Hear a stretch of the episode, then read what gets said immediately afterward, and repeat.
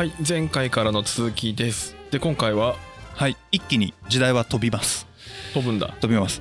現在の日本の状況、米の消費量を見てみると、実際に日本人の米離れというのが言われてますよね、はい、でそれがどのぐらいのもんじゃいと、そういうことです。例えば江戸時代ってめちゃくちゃ米食べてたわけですよ、はい、1年間に1人当たりが消費する量が150キロから200キロぐらいあったらしい。あるね。で現在は2016年の統計で 54.4 キロ。半分以下かな。以下だよね、150キロだとしても3分の1近いですよね、はい、で間ワンクッション入れると1962年、戦後ですね。ここで118キロ、これはねお茶碗に直すと1日5杯食べてた計算で、これが現代人だと2杯から2杯半程度。だいぶ減ってるんですよ。俺生きていけないよあなたは絶対に生きていけません。大盛り3杯4杯平気で食べますからね。食べるね、はい、もうめちゃくちゃ今お米の消費量が減ってきてますよと、でこの原因なんだろうっていうのを調べていって、で今回の回で終わる予定だったんですけど、意外に掘ってったら面白いところがあったのでちょっと紹介しようかなと。まだ増えますか？増えちゃいました2話から3話ぐらい増えました軽く、はい、なるべく端折っておもろいとこだけ話しますね、はいはい、で減少の理由に関してははっきり言って、今日僕がお話しする内容が全ての原因だとは思わないですし、かなり時代が近代から現代にかけての話なので確定することは相当難しいんだと思うんですよね。で、今分かってこうだろうなと思ったまず一つが労働環境の変化。まあ肉体労働しなくなりましたよね。まあ江戸に比べればね。そうなんですよそうなんですよ、農業も機械化されてるので人力じゃないですから、あの頃のように言ったって僕ら生まれたので知りませんけど繁忙期の農民は1日に1升のエネルギーが必要だったっていう記録があるんですよ。1升？江戸時代とかね。すごいカロリーだね。そのぐらい食べてないと稲刈りとか田植えとかやってらんねえっていう。まああれをね人力でやるって考えたらゾッとするもんね、全部人力だからね。いや一回やったよ。あ、そうか。高知でいる時に、無農薬、無化学肥料で米作った。なんか最近はほら田植え体験子供たちの指導やったじゃない。やった、相当えぐいでしょあれ。あれね一部だけにしてるけど子供たちは、歩くだけでもねかなり疲れるのよ。田んぼって足相当きそうだね。多分いきなりやったら次の日絶対筋肉痛よ。はい、僕の場合はもうぎっくり腰やらかすと思います運動不足なんで本当にね、多分やると思う労働環境がねだいぶ変化したし、そのブルーカラーと呼ばれる仕事よりもホワイトカラー事務系の仕事とかね、パソコンに向かってる仕事がどんどん増えてっているので、また当然お米だけじゃなくて食料の消費量自体も変わってますよね、はい、まずこれが一つかなと。あとはもう皆さん分かってると思いますけど食の欧米化ですね、はい、パン食文化が定着してねきたりとか、朝食なんかもうとにかく時間がないので。時間がね、はい、現代人は時間がないので、前回お話しした通りにパンだったら保存が効くんで、あっという間に朝食作れるわけですよ、はい、なのでここで時短調理に行ったりとか、あとはね戦後の学校給食、これ知らない人結構多いんですけど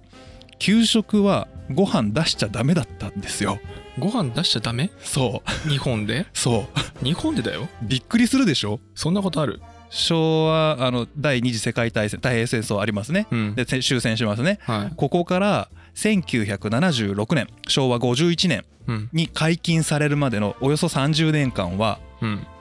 米の給食出しちゃダメ。ダメなんだ。びっくりでしょ。どういうこと？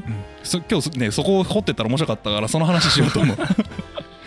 そうなんですよ。結論から言っちゃうと給食の主食がパンでずっと過ごしますよね。しかも30年間、この時代に子供だった人たちが、僕らの親からもおじいちゃんおばあちゃんぐらいの世代かと思うんですけど、この人たちが親になった頃もうパン食慣れちゃってますから、スッとパンを買って出すようになったりとか、でそのパン食で育った子供たち我々ですよね、パン食べるの当たり前になっちゃってますから、今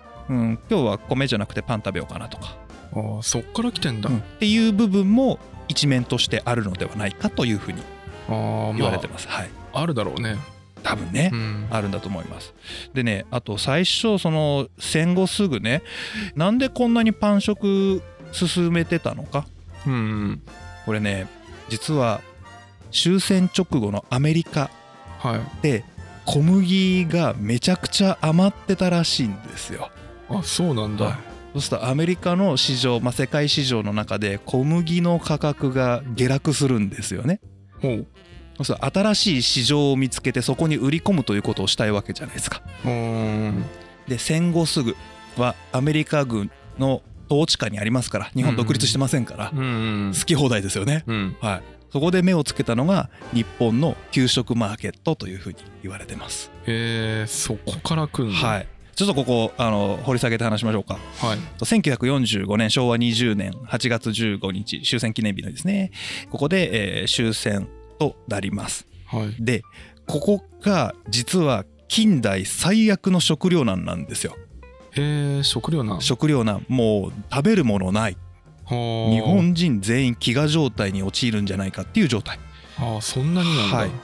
これはね、まず労働力が圧倒的に減少してますよね。うん、なぜかというと戦争を行って若い労働力が激減してるからです。うん、はい、で戦争してる最中は田畑の手入れをする人口も減ってますので田畑も荒れてます。うん、よりによって1945年冷夏です。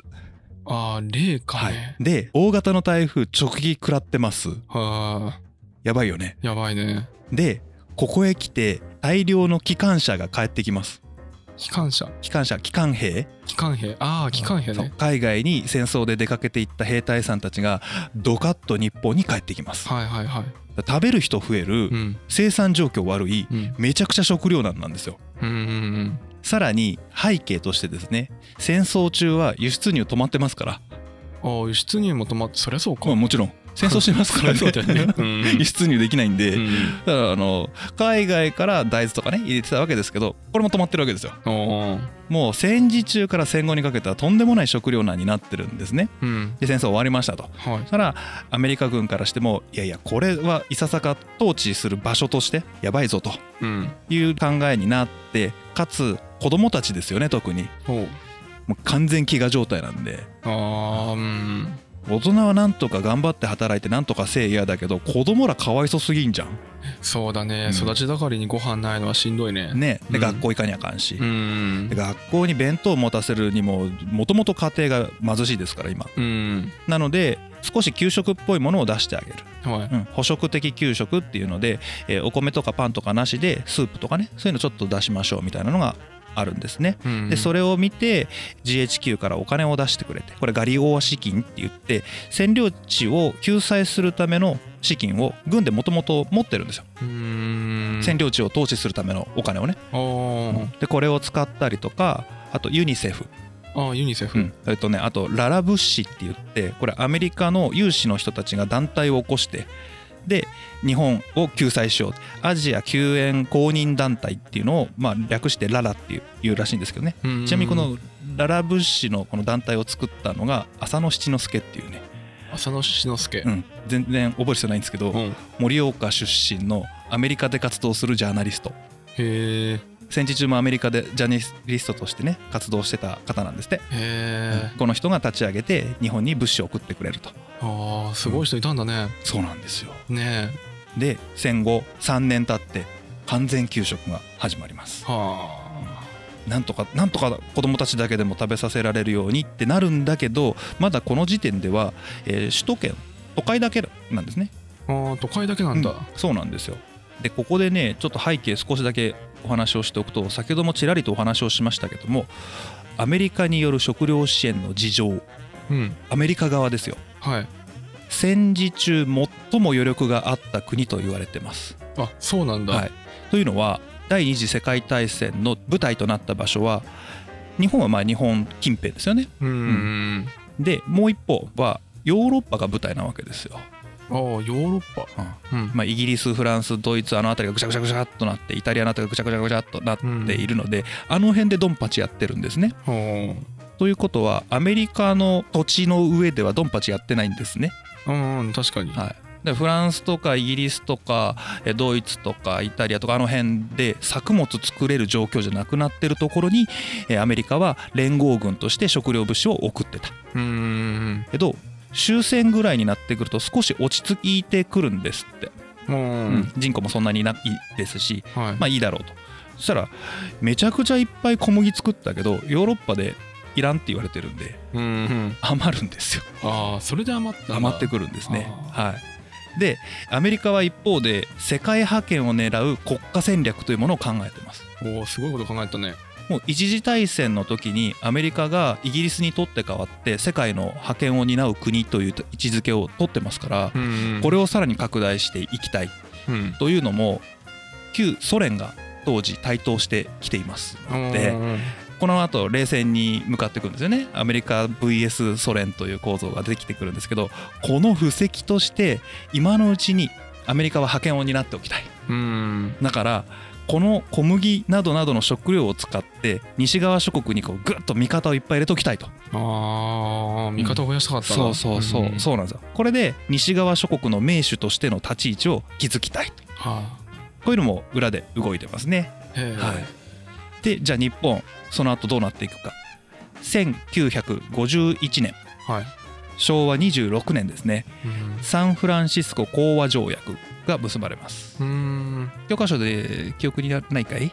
あるよ、うっすら、はい、うっすらね、はい、これが日本の再独立を取り決めた講和条約ですね、はいはいはいはい、だか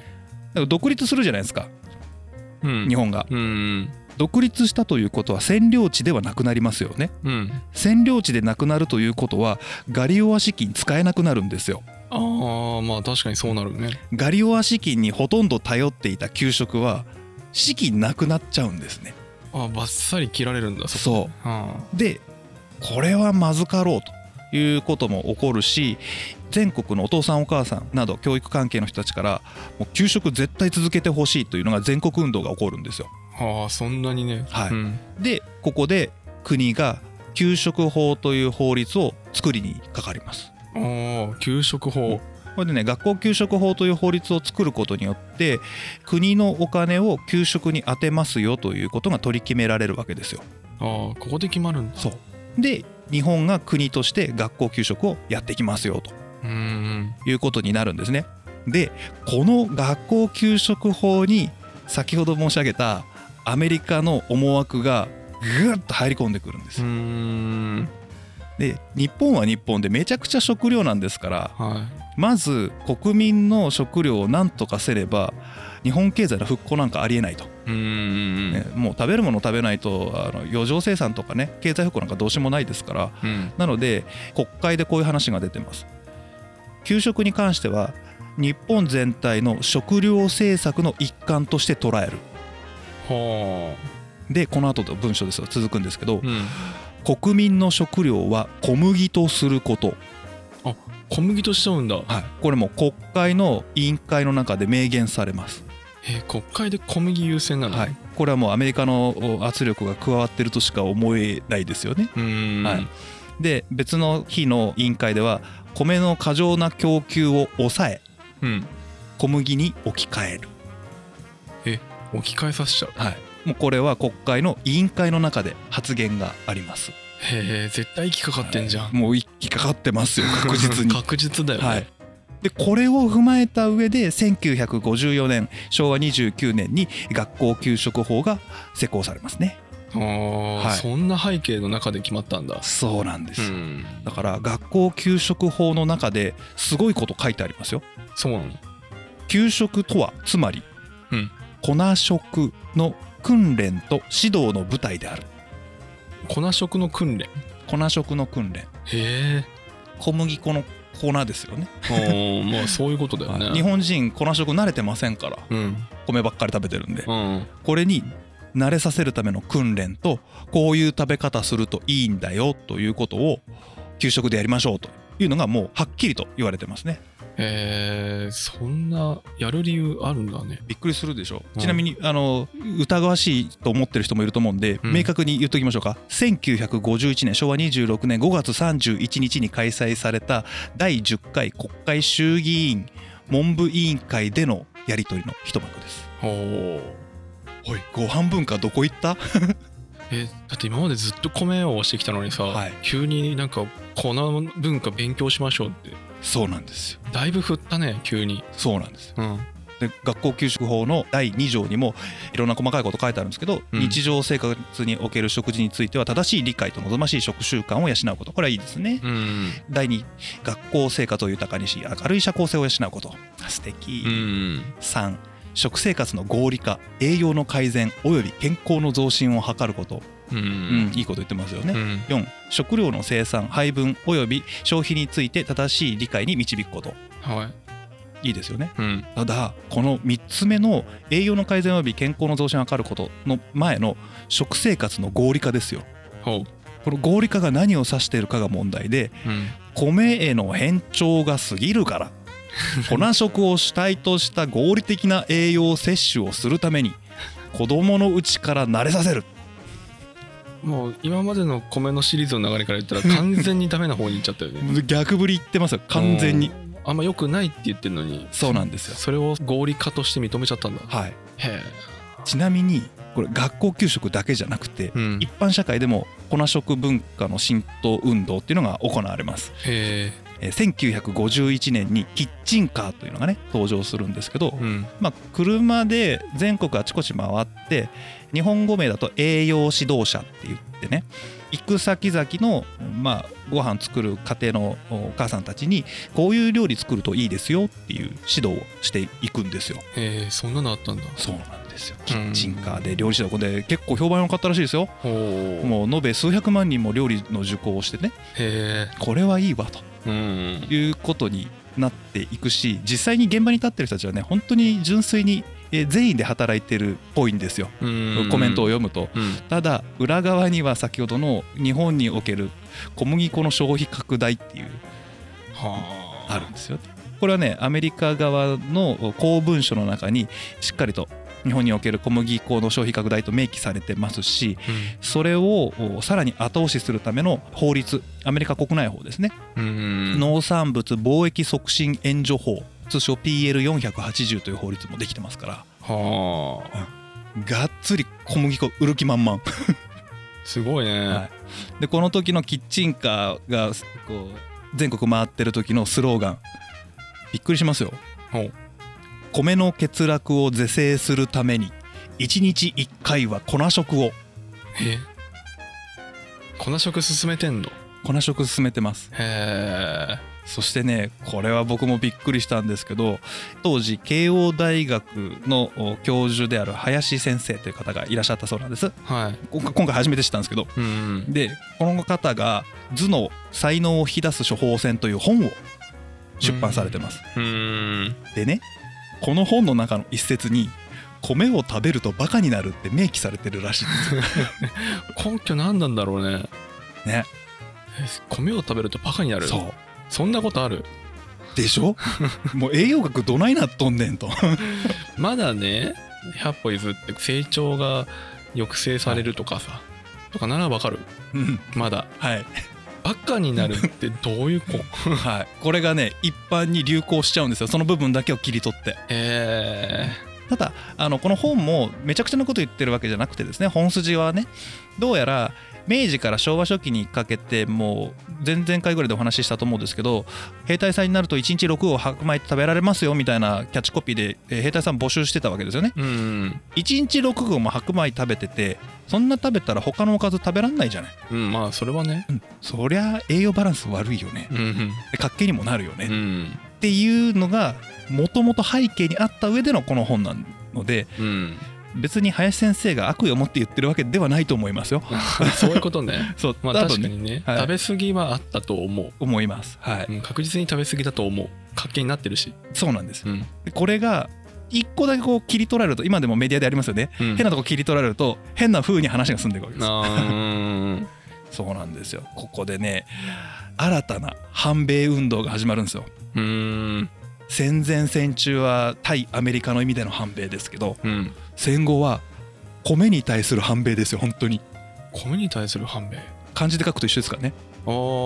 米が反米になっただけですから。そういうことね、はい、今ちょっとねかけて綺麗に言ったつもりだけど伝わらんかったあの字で見てないから今。ああそうかそうか、あの会話だからね。そうですね、うん、はい、分かんないですね、はい、そういう面もあったという話です、うん、はい。ちなみに、1954年その後ですね MSA 協定っていう日本とアメリカの間の相互防衛の協定が組まれるんですけど、これもなかなか面白くてですね、うん、アメリカが指定する農作物を日本円で購入することができますと、うんうん、まあ小麦とかジャガイモとかそういうのですね、アメリカが日本にこれ買ってくださいって言うと、うん、ドル建てじゃなくて日本円で買えるんですよ。へー、すごいでしょ。すごいね。じゃあその買った日本円どうするかっていうと、日本の防衛費として積み立てしていいですよ。へー。でこれはアメリカ側から見ると、アメリカの余剰農作物の市場ができるっていうことですから、はい、これがねえげつない方向に向かっていくんですよね。ここからもうこんな状態ある、今までの日本の米文化の歴史の中でもう完全に米推しだったからね今まで、はい、米さえ食っときゃいいと思ってましたから。うん、これ全否定なので下手すると米文化の危機なんですね。うん、でもうここまで聞いていただいてる皆さんはお分かりと思いますけど、米文化つまり日本文化そのものですからね、うん、そうだね。言語統治超えてますからそうだね。食料統治始まってますんで、うん、下手すると日本文化そのものが崩壊の危機なんですよ。まあ完全に基礎のベースの部分だからね。そうなんですよ。日本イコール米みたいなところがあるからね、はい、これをアメリカ側が意図したとはちょっと思わないですけど、結果としてやろうとしてますからね。うーん、っていうのも彼らは日本の圧倒的な米が主役であるという圧倒的主役感理解できないので、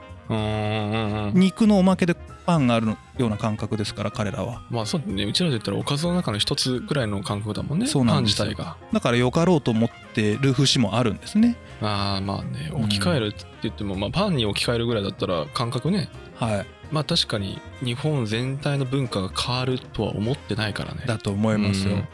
で